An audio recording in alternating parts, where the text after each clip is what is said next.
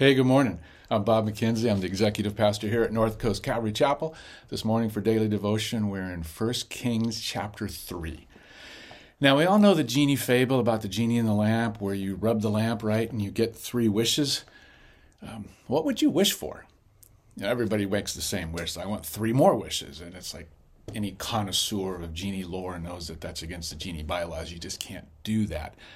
So what does genie in the lamp and wishing have to do with Solomon, who is the son of King David? Let's read 1 Kings chapter 3, starting in verse 5 to find out.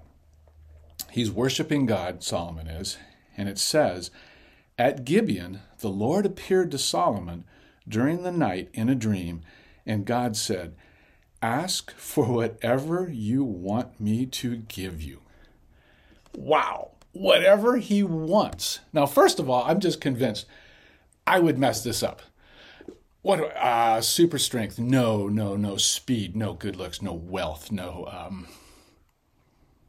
Time travel? Fly? I want to be able to fly. No. Teleportation? I'd mess it up. It would all be about me. And I could see God just going, oy vey, I've picked the wrong person here. Now, Solomon didn't do that. Solomon had a totally different mindset we're going to see now in verses 7 through 13. Verse 7 and following, God asked him this, and Solomon replies, "Now, Lord, my God, you've made your servant," now notice that phrase, "your servant. You've made me king in place of my father David. I'm only a little child and do not know how to carry out my duties. Your servant is here among the people you've chosen, a great people, too numerous to count or number. So give," again the word, "your servant, a discerning heart to govern your people and to distinguish between right and wrong. For who is able to govern this great people of yours?"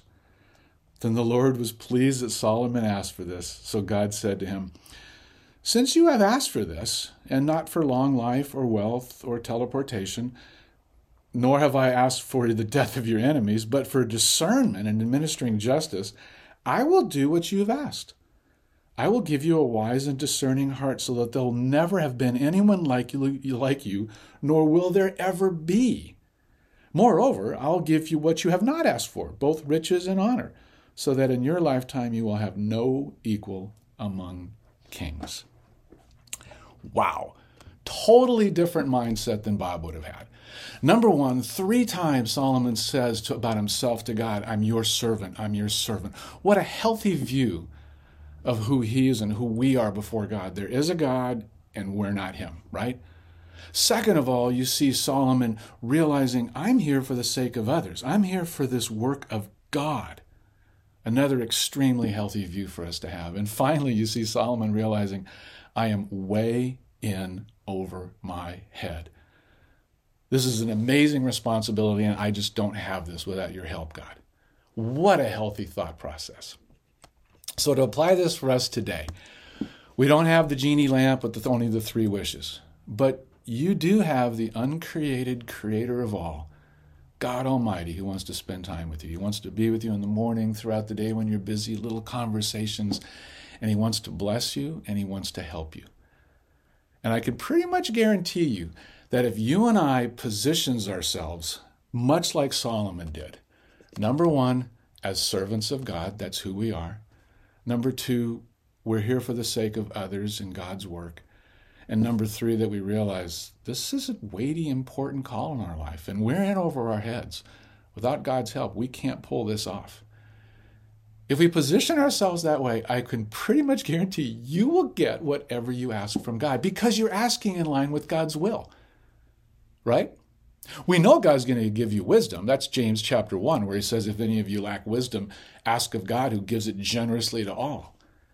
And then here's a great memory verse for this morning. In a broader sense, Matthew 7:7, ask and it will be given you. Seek, you will find it. Knock and it will be open to you. Great memory verse. So today, you're not asking a limited three-wish genie. You're asking your Father, who's God Almighty. So today, what are you going to ask God for? And then don't be surprised when it happens. Act on it and watch God move dynamically in your life and others today. Amen. God bless you guys. Let's pray. Let me pray for you.